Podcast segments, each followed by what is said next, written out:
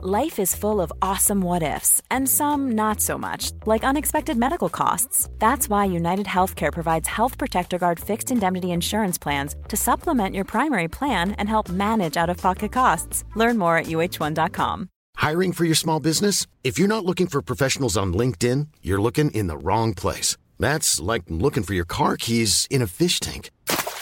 LinkedIn helps you hire professionals you can't find anywhere else, even those who aren't actively searching for a new job but might be open to the perfect role. In a given month, over 70% of LinkedIn users don't even visit other leading job sites. So start looking in the right place. With LinkedIn, you can hire professionals like a professional. Post your free job on linkedin.com slash spoken today.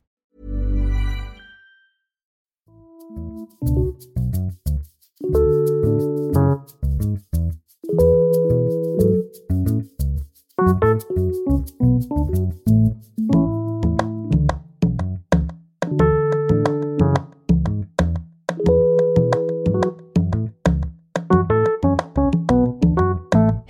och hjärtligt välkomna till ett nytt avsnitt av Sinnessjukt med mig, Christian Dahlström, som när ni hör det här har gått på semester och eh, försöker koppla av lite grann efter ett väldigt intensivt, lätt panikartat arbetsår. Jag hoppas verkligen att ni mår bra där ute och jag vill passa på att tacka er alla för att ni fortsätter lyssna på podden. Jag älskar verkligen att göra det här och utan er så finns ingen podd. Eh, så enkelt är det ju faktiskt. Hörni, det har blivit dags att återvända till torpet utanför Enköping. Ni var många som hörde av er och var förtjusta i Kerstin efter förra avsnittet. När jag själv lyssnar på Kerstin så tänker jag att den där känslan jag själv hade när jag var i psykiatrin för ett par år sedan, att det liksom inte verkar finnas någon som riktigt arbetar för att förbättra psykiatrin, någon som verkligen bryr sig och är kompetent och sådär, den stämmer inte och det är förstås inte bara Kerstin som krigar på där, men det blev liksom lite extra tydligt när jag lyssnade på henne. Psykiatrin har blivit bättre och den kommer nog faktiskt att bli ännu bättre. Det tycker jag har blivit tydligt när jag har pratat med, eh, inte bara Kerstin, utan alla andra experter som jag har pratat med, både i podden och i andra sammanhang under de senaste åren. Så det känns faktiskt väldigt positivt. I den här andra delen av fyra av intervjun så pratar vi om fördelarna respektive nackdelarna med att förstatliga psykiatrin. Jag frågar Kerstin om hon tror att det finns en politisk möjlighet att verkligen rusta upp psykiatrin och göra en större satsning likt man har gjort i exempelvis Norge och England. Vi pratar lite om eh, vad man kan göra åt elevhälsan och hur man kan öka tillgången till psykoterapi i stort. Dessutom har vi en av tre expertfrågor i just det här avsnittet, nämligen från WeMinds VD Urban Pettersson Bargo. Okej, det är inte min röst ni vill höra. Jag är väl medveten om det. Det är Kerstins, så vi återvänder till torpet utanför Enköping från den 23 juni i år. Varsågoda.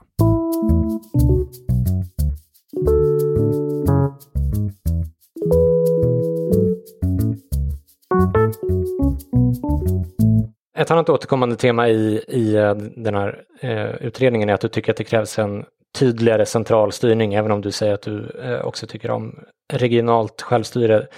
På ett sätt så föreslår du att eh, Folkhälsomyndigheten borde få rollen att samordna och stödja regioner och, och andra och det låter ju bra. Men jag tänker ju att är det inte ändå lite liksom tandlöst att ge Folkhälsomyndigheten ett sådant uppdrag när de liksom egentligen inte har några större mandat att bestämma över regionerna? Blir det inte bara liksom mer mjuka styrformer och tilltro till rekommendationer och annat? Eller? Jo, fast tanken där, alltså så här, eh, när jag skulle avsluta utredningen där eh, så eh, bokade jag möte med 14-15 generaldirektörer för olika myndigheter som jag tycker var viktiga för utvecklingen på området. Eh, och då tänkte jag nämligen så elakt att jag tänkte att de kommer att tacka nej, för så har det nästan alltid varit förut, att psykisk ohälsa har inte varit någon stor fråga på väldigt många myndigheter, som inte, särskilt de som då, kanske- Socialstyrelsen har väl alltid haft det, men Eh, men då tänkte jag att de skulle tacka nej och då skulle jag skriva några rader om det, tänkte jag i mitt lilla utredande. Men nästan alla tackade ja. Eh, så att jag träffade nästan alla de generaldirektörer som jag tyckte var intressanta först i ett möte. Och sen så var de så himla intresserade och engagerade i det här så att vi gjorde, körde alltså en workshop med dem. eh, liksom om, om vad vi behöver på sikt för psykisk hälsa. Det var ju forskningsmyndigheter och alla möjliga. Så jag känner att nu finns det ett momentum där det finns ett stort engagemang och en stor krismedvetenhet i de viktigaste myndigheterna. Så mitt förslag var ju då att man måste få ihop alla myndigheter. Vi måste få ihop Skolverket, eh, Folkhälsomyndigheten, eh, Skolinspektionen, IVO. Alltså vi måste få det där att lira och synka på något sätt tror jag. Eh, och jag tror inte att det är lätt, men jag tror att det finns ett momentum nu därför att intresset är så stort. Eh, och, nu har ju, och det uppdraget har också gått till eh, Socialstyrelsen och Folkhälsomyndigheterna tillsammans eh, samla ihop de här viktigaste myndigheterna. Det är ju 23 stycken nu tror jag som är inne i det där för att liksom hitta en linje. Sen kan det bli pannkaka, självklart, om det är så att man liksom vägrar samarbeta med varandra. Och ibland kan det vara så, eftersom att det är egna självständiga myndigheter och det, det står att de ska samarbeta, men det är inte alltid det görs. Och det blir inte heller lättare av att de hela tiden får massor med regeringsuppdrag som styr deras verksamhet, som ibland går på tvärs med varandra, därför att det är olika departement som lämnar dem och de är inte samspelta och sådär. Eh, så det kan bli pannkaka. Men det kan också bli väldigt, väldigt bra. Jag tror att det är den enda vägen framåt, att myndigheterna stödjer, alltså myndigheterna måste stödja kommuner och regioner att göra rätt. Eh, så är det inte alltid idag. Nej. Eh, en annan lösning som vissa vill se det är ju att förstatliga vården igen. Eh, det låter kanske inte som att du tycker det, så bör det. Men vad skulle du ha för för respektive nackdelar om du får gissa? Ja, men fördelen skulle ju bli att det skulle bli mindre, mindre känsligt för budgetar och så.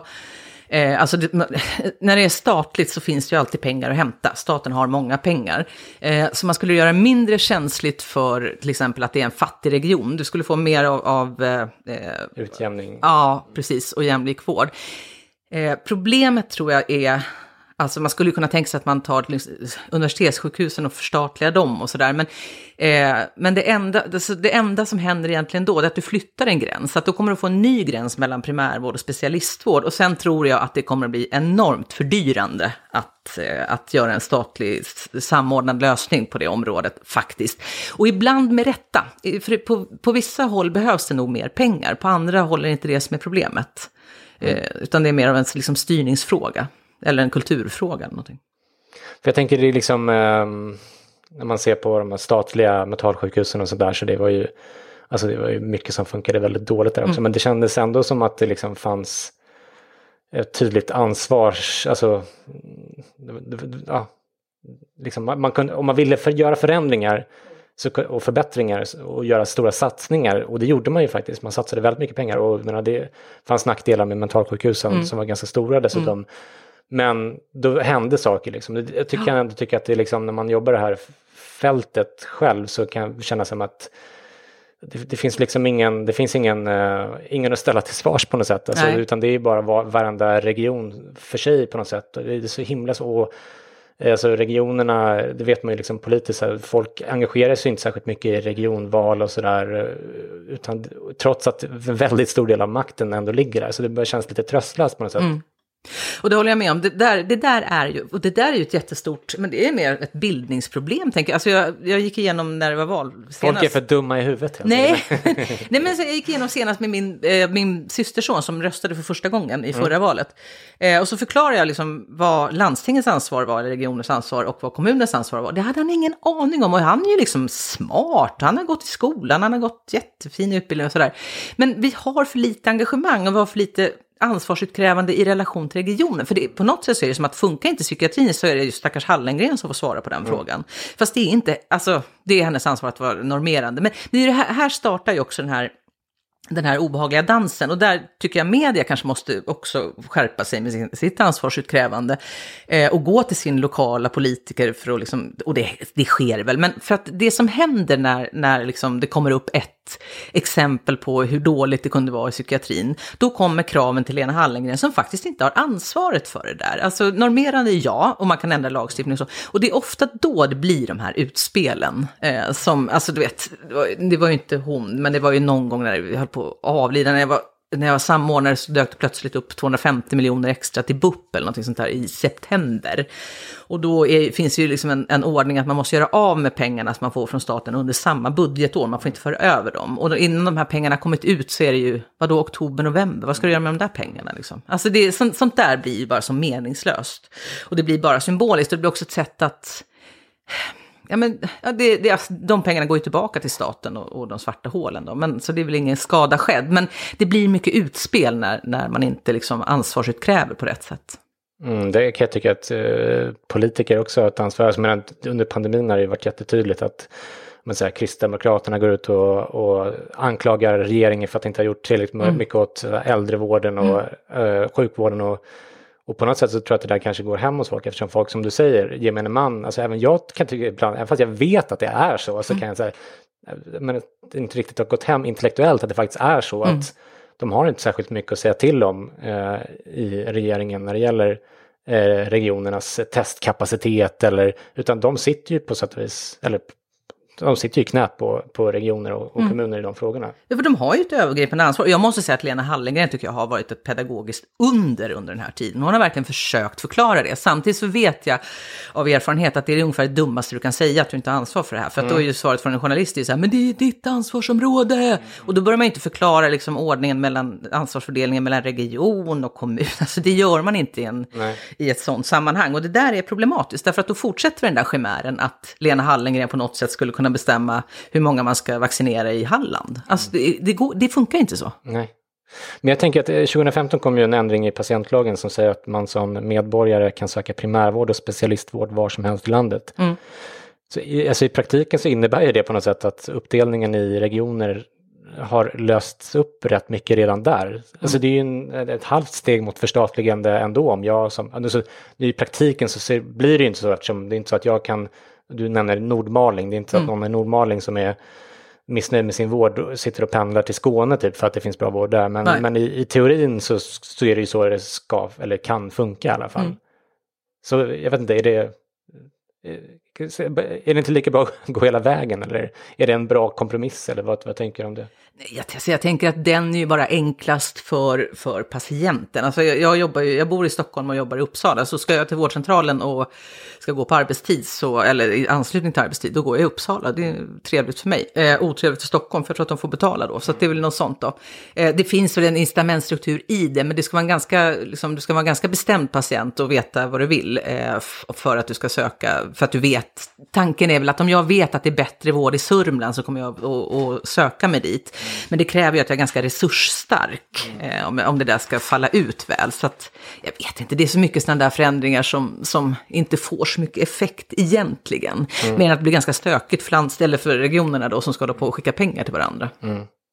Sen kan jag på sätt och vis kan jag tycka att det är, är sympatiskt också att man är, ja, att man som, det är liksom mer patientmakt ändå, även om det kanske mm. inte blir så mycket i praktiken så är det ändå, ja, mm. man kan välja och det är väl, det är väl bra på något sätt.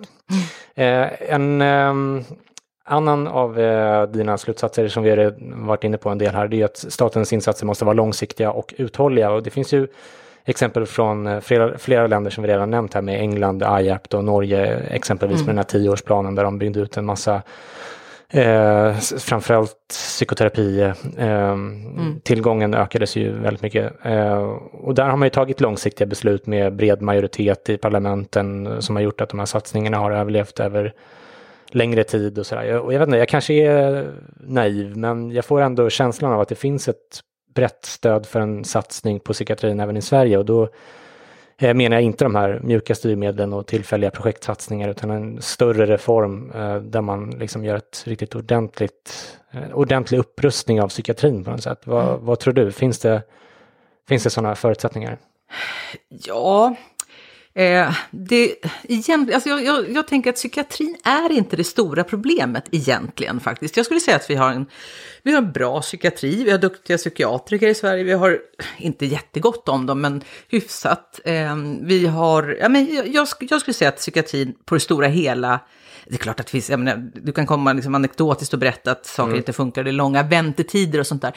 Men jag skulle säga att vi liksom, där är återigen system, systemförändringen som måste till. Alltså vi måste ha en primärvård som hanterar de som eh, ganska, alltså så som primärvården är, alltså de som inte behöver eh, Eh, sjukhusets resurser eller eh, specialistläkare, de måste kunna hanteras inom primärvården. Och då menar inte jag att primärvården bara liksom på uppstuds ska göra det, för de träffar ju redan de här patienterna. Men där tror jag att vi måste liksom stärka och rusta upp till exempel tillgång till psykologisk behandling, eh, medicin, alltså även läkemedelsbehandling. Alltså vi ser att väldigt många äldre med psykisk ohälsa får bensodiazepiner och det är ju liksom no-no, det ska de inte få. Så att, eh, eller man, det, är inte, det är liksom inte på eh, prioriteringslistan om man ska ge personer med sista, ångest. Sista utvägen. Jag tror, att det, typ. jag tror att det är till och med icke-göra Ja. faktiskt med bensodiazepiner. Fast det är jag inte hundra på. Men, eh, men det är, sånt, det är sådana där grejer, att, liksom, att rusta primärvården för att kunna möta och och ta hand om den här patientgruppen, precis som alla andra patientgrupper. Och då menar jag inte att bara hålla på att tvinga allmänläkarna och säga att ni måste göra mer.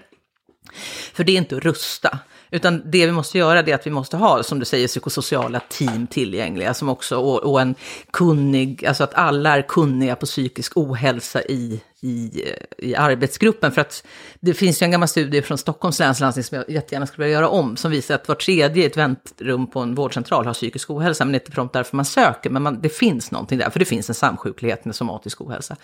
Och det är det där, tror jag, som vi skulle börja rusta, för att då skulle också psykiatrin kanske bli lite avlastade i att man får rätt på vård, eller vård på rätt vårdnivå från början. Mm.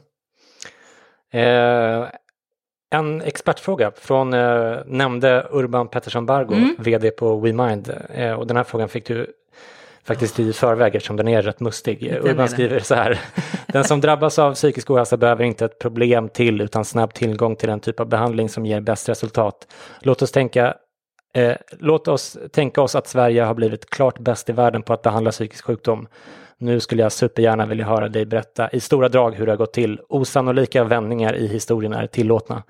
Eh, vad har du kommit fram till? Ja, Men det, svåraste, det svåraste var ju det där sista tillägget med osannolika ändringar. För jag vet inte om jag kan tänka så mycket utanför boxen. Jag tänker nog fortfarande som jag gör. Alltså, jag skulle vilja att så Jag tror att det skulle, om vi ska bli bäst på det här, då är det så att vi måste ha den här mental health literacy, alltså att man vet. Jag brukar, jag brukar jämföra det med att alla vet att, eh, numera i alla fall, att solen är trevlig men den kan också vara farlig, så man ska inte hålla på att bränna sig. Ska man prompt gå ut i solen så, så ska man ta på sig solskydd eh, eller kläder och sen så vet vi hur malignt melanom, hur det ser ut, att om man har såna brunfläckar som börjar röra på sig eller vad de gör så ska man gå till doktorn med det och sen ska man då kunna få snabbvård. Det är sånt där, jag, jag skulle liksom vilja att vi blev mer utbildade i, i vad, vad vi kan göra själva, alltså vad vi behöver göra själva för att behålla vår psykiska hälsa. Alltså vi skulle kunna börja där på något sätt och liksom se tidiga varningstecken och så inför alltså, utbrändhet eller vad det kan vara för någonting.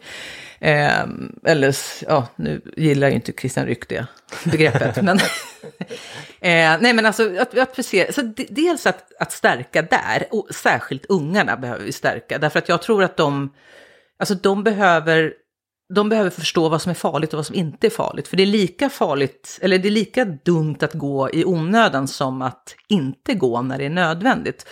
Så att, och som, jag, som jag tror att det är nu så blir det mer att lite resursstarka föräldrar får in sina ungar på BUP eller i vården. Medan de där som är resurssvaga får inte det. Så att vi har en ext- det blir extremt ojämlikt. Och där skulle vi behöva jämna ut. Så att, jag, Du måste jag ändå avkräva dig något slags svar på hur, hur tänker du det? men då? flytta allting till vänster, och med vänster menar jag då liksom, alltså så här utåt, eller inte vänster, det är bara för att det blir det i min bild, men utåt. Alltså att, att börja med att stärka kunskapen för att kunna stärka motståndskraften, för att veta, alltså att vi får rätt hjälpsökande in i systemet, där det finns ett bra omhändertagande tidigt, där man inte avfärdar, alltså nu vet jag inte om det är så, men det tror jag att det är så, jag pratade med en tjej som hade ganska svår anorexi, och hon hade besökt sig till hälso och sjukvården, jag vet inte om, det var, om man var över eller under 18, men då hade, för hon hade, hon hade ett stört ätbeteende och då söker hon sig till vården och då säger men du väger 10 kilo för mycket för att ha en ätstörning.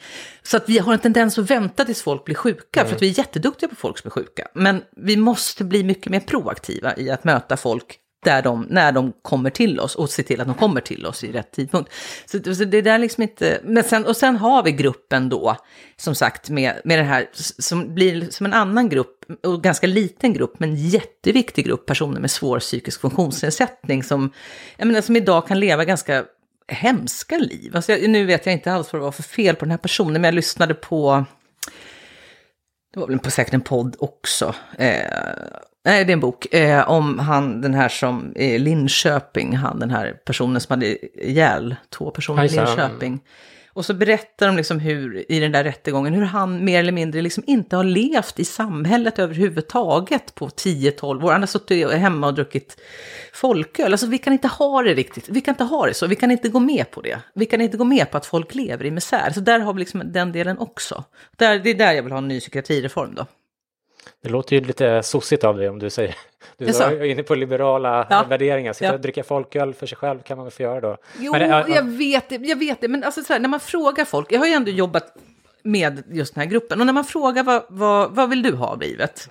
Då är det ingen som säger att jag vill sitta och dricka folköl i en, i en sjabbig lägenhet. Utan man säger att jag vill ha ett jobb som jag tycker om.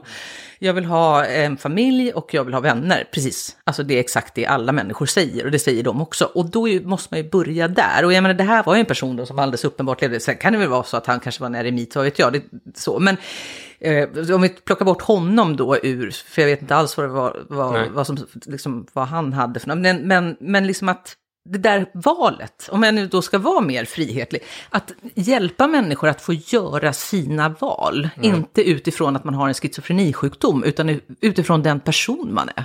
Mm. Men jag tänker det här med att eh, få unga att eh, tidigare få en bild av psykisk ohälsa och sådär.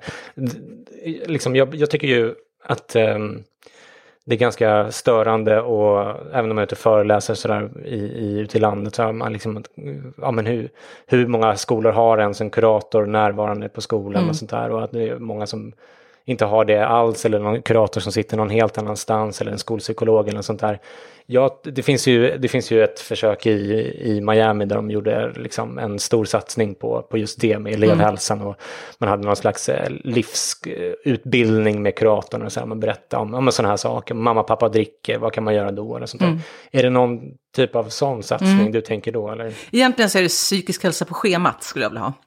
Vi har ju idrott, alltså, det är väl också en sån här typiskt, typiskt hur såna här saker som jag hetsar upp mig över. Det är att det var ju, vi införde ju 100 timmar eh, idrott och hälsa, på, 100 mm. timmar till idrott och hälsa på schemat, varav noll timmar handlar om psykisk ohälsa, som är den stora utmaningen som vi har. Mm. Alltså ungarna har ju slutat röka och mm. snusa. Mm.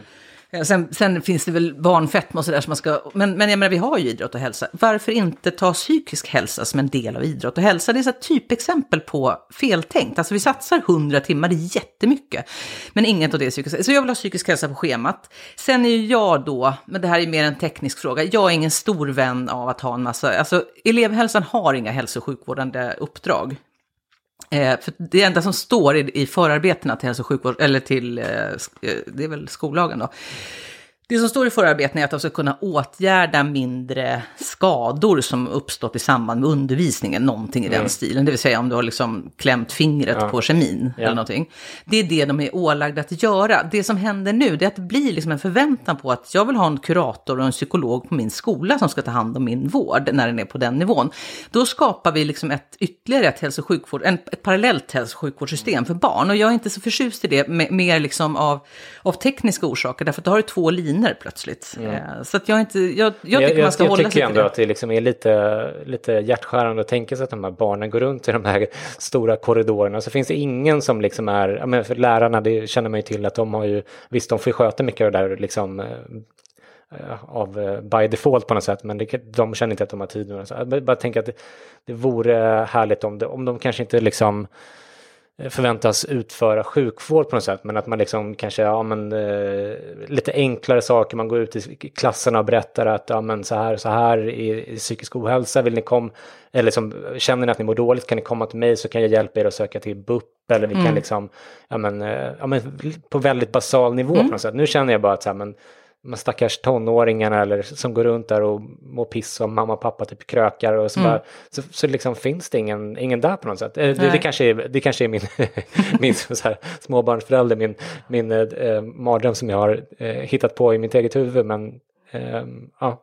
Ja, nej, men det där, alltså vi, jag vet, vi, hade vi gjorde ju en en, eh, en satsning som heter Ungas beställning till samhället, eh, där vi satte ihop ungas med egen erfarenhet av psykisk ohälsa eh, och social utsatthet, också, och, men också Sveriges elevkårer. Så det var liksom, de hade lite olika erfarenheter.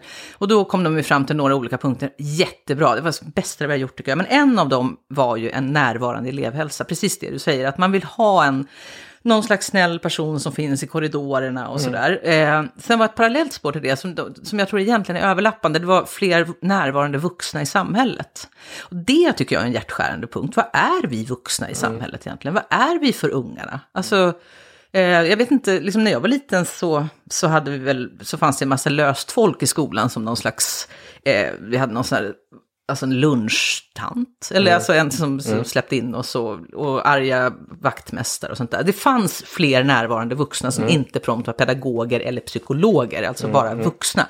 Och det där funderar jag mycket på. Var är vi för ungarna? Hur hjälper vi våra ungar idag? Hjälper vi dem genom att säga att Alltså, kan, kan, vi stödja dem när, när de får ångest för att det gick dåligt på det här provet? Var finns vi då? Var finns vi föräldrar? Vågar vi gå in och, och liksom hjälpa dem? Eller är vi oroliga så tar vi dem till BUP? Eh, så. Och det gör starka föräldrar tror jag. Det gör inte svaga föräldrar Nej. på det sättet. Så att där finns det en ojämlikhet. Ja, men jag tror att vi, alltså jag tror också, sen, sen måste vi också titta på systemfel, apropå systemfel. Alltså nu, nu ska jag inte, men alltså bara mer så här nästan eh, amatörmässigt så får jag ju panik av att tänka på hur de här stackars ungarna, nu ska de eventuellt ta bort det, men om du gör ett dåligt prov i första, första året på gymnasiet så sitter det kvar till trean på gymnasiet. Det är ju, ja, men det är ju inte klokt, alltså, för det är ju så här ämneskurs, så att får du D på någonting så kan du aldrig få bättre än B eller någonting sådär i slut. Mm. Jag menar, den pressen skulle inte jag kunna leva med. Alltså om jag gör ett fel i mitt jobb så sitter det kvar i tre år. Alltså nej, Alltså sådana där grejer, alltså hur är betygssystemet avpassat? Är det möjligt för ungarna att förutse vad de kommer att få för betyg? Alltså det där vet vi med vuxna, man måste kunna, liksom, för att inte bli utbränd måste man kunna veta vad man ska göra på arbetet, ha viss kontroll och någonting mer. Eh, men det där är ju jättesvårt för ungarna som sitter med, med system som knappt lärarna fattar. Alltså sånt där måste vi bygga om för att det ska passa ungarna om de ska kunna få psykisk hälsa. Vi kan inte ha ett maskineri som nöter ner dem och sen ett maskineri som gör dem friska. Det, det funkar inte. Nej, du, jag kommer att tänka på att nu avbröt jag dig lite grann på Urbans fråga här. Va, vad, eh, var det någonting mer du tänkte där? Du var inne på eh, eh, literacy inom psykisk ja, ohälsa. Men... men systemtänket, nu, jag blir ju så himla tråkig. Det, det, är det, här, det här är skälet till att jag inte kan bli politiker. Alltså, jag kan inte svara på så himla... Alltså, det finns ingen inget Alexanderhugg. Vi måste bygga systemet för att främja psykisk hälsa, för att ha tidiga tillgängliga insatser när man drabbas av psykisk ohälsa och ett bra omhändertagande för de som drabbas av långvarig psykisk sjukdom eller funktionsnedsättning eller något sånt där. Det, för det, går, det är det här som gör också eh, som gör de här frågorna, tycker jag, intressanta. Att det är liksom en del av funktionshinderpolitiken, det är en del av skolpolitiken. Eh, det är en del av vården, men inte ja, det är inte världens största del egentligen, utan det är så många system som måste funka. Alltså hur, hur ja, sjukförsäkringen, alltså hur ser den ut egentligen när man har psykisk ohälsa? Det, vet, det, det ska jag inte, ibland har jag hetsat upp mig över det också, men det var så länge sedan så det kommer jag inte ihåg. Men alltså, vi måste få systemen att bygga människor och inte nöta ner dem, det är det. Mm. Eh, en sak som vi också har pratat lite grann om hittills, men eh, som jag tycker är en av de viktigaste frågorna för mig, det är tillgången till till vård eller till alternativ och då tänker jag främst på liksom evidensbaserad psykoterapi. Då. Alltså jag tycker ju själv att det är toppen med läkemedel och sådär men eh, och du skriver ju att man i Sverige i första hand eh, får psykofarmaka när man söker hjälp hos husläkare. Du skriver så här, bara en mindre andel erbjöds besök hos en profession med psykosocial kompetens som kurator, psykolog eller psykoterapeut. Eh, samtidigt så står det ju i, i patientlagen att eh, eh när det finns flera behandlingsalternativ som står i överensstämmelse med vetenskap och beprövad erfarenhet ska patienten få möjlighet att välja det alternativ som han eller hon eh, föredrar. Patienten ska få det valda behandlingen om det med hänsyn till den aktuella sjukdomen eller skadan och till kostnaderna för behandlingen framstår som befogat. Och slutcitat. Och för väldigt många liksom, tillstånd i psykiatrin så finns ju eh, psykoterapi eller andra behandlingar med likvärdig eller bättre effekt än läkemedel. Eh, psykoterapi är ju dessutom inte särskilt dyrt eh, samtidigt som de här sjukdomarna ju faktiskt kan ha verkligen förödande effekter. I värsta fall kan man ju dö sådär. Ehm, Mm, nu är inte jag juridiskt kunnig eh, med min gökutbildning från universitetet, men jag tycker ändå att man, liksom, det går inte att tolka patientlagen på något annat sätt än att regionerna liksom bryter mot lagen när de inte erbjuder psykoterapi till sina mm. invånare. Ja, så är det. Eh, och det är det här jag säger, alltså, alltså sjukvårdslagen är, blir så himla tandlös därför att den bara fylls på med mer och mer. Eh, nej men alltså vi når ju som sagt 10 10 procent någonting eh, när Socialstyrelsen tittade senast eh, med psykologisk behandling. Och skälen till att, att liksom bygga ut det där systemet då, eller att förstärka det systemet, det är ju, eh, och det här kommer ju från IAP, det är ju dels att patienterna föredrar det.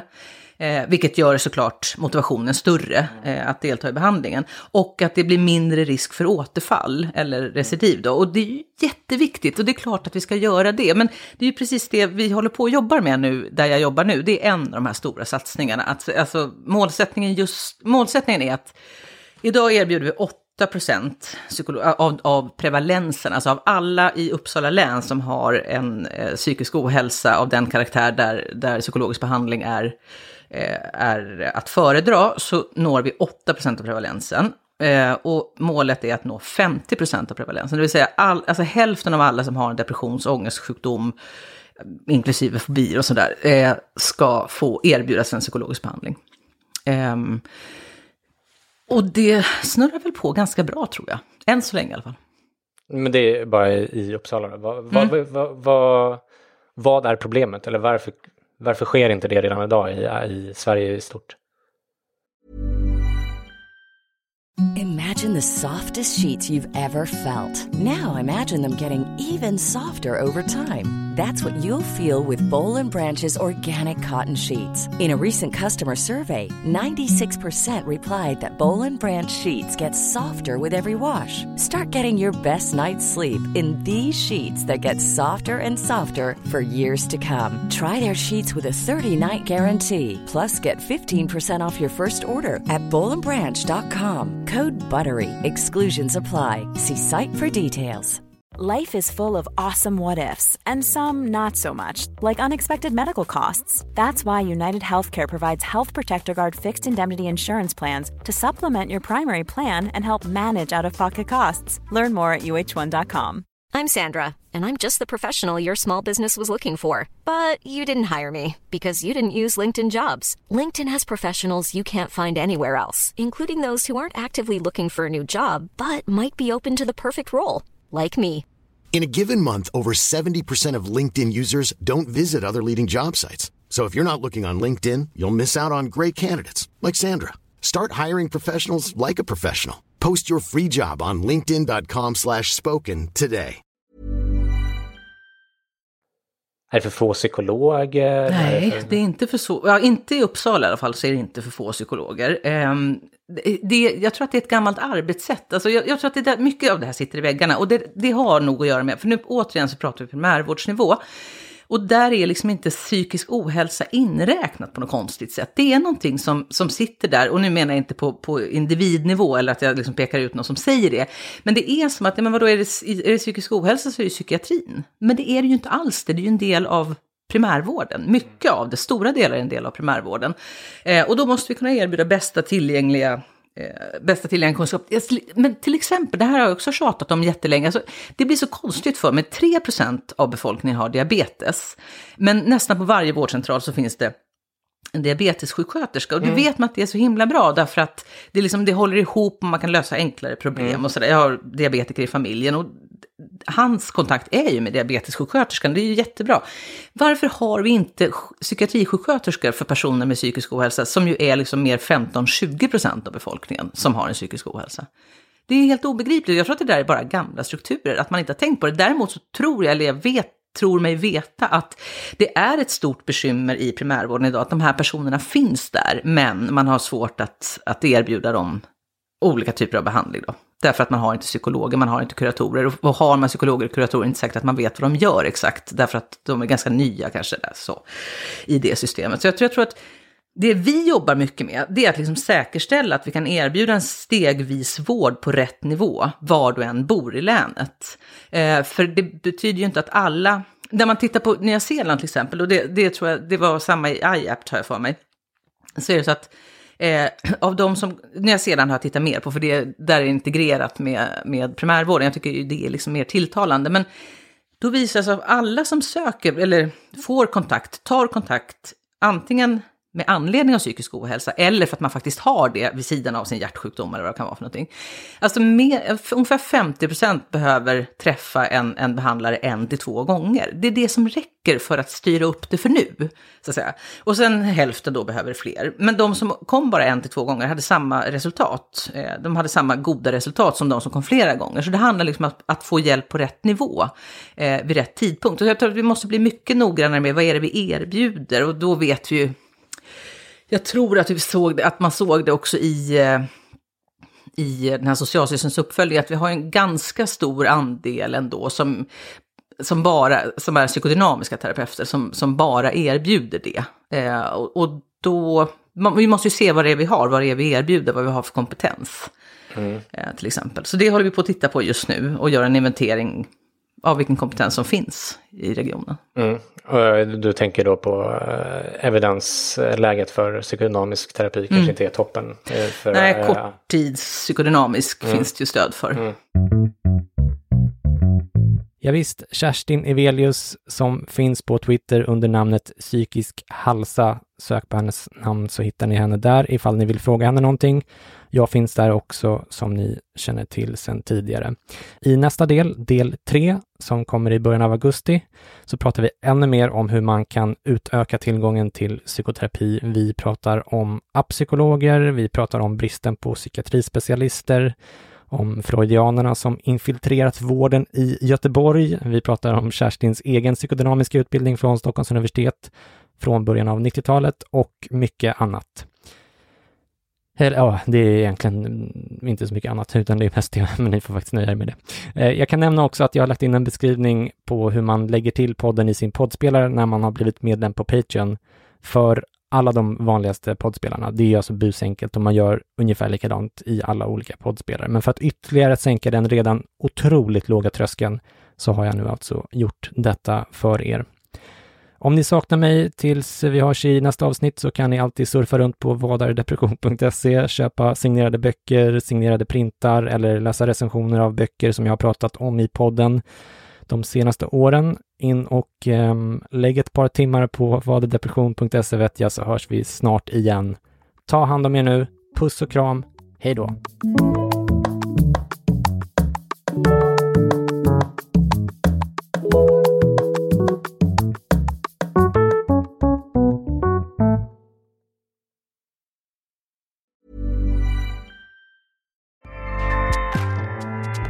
ACAST powers the world's best podcasts. Here's a show that we recommend.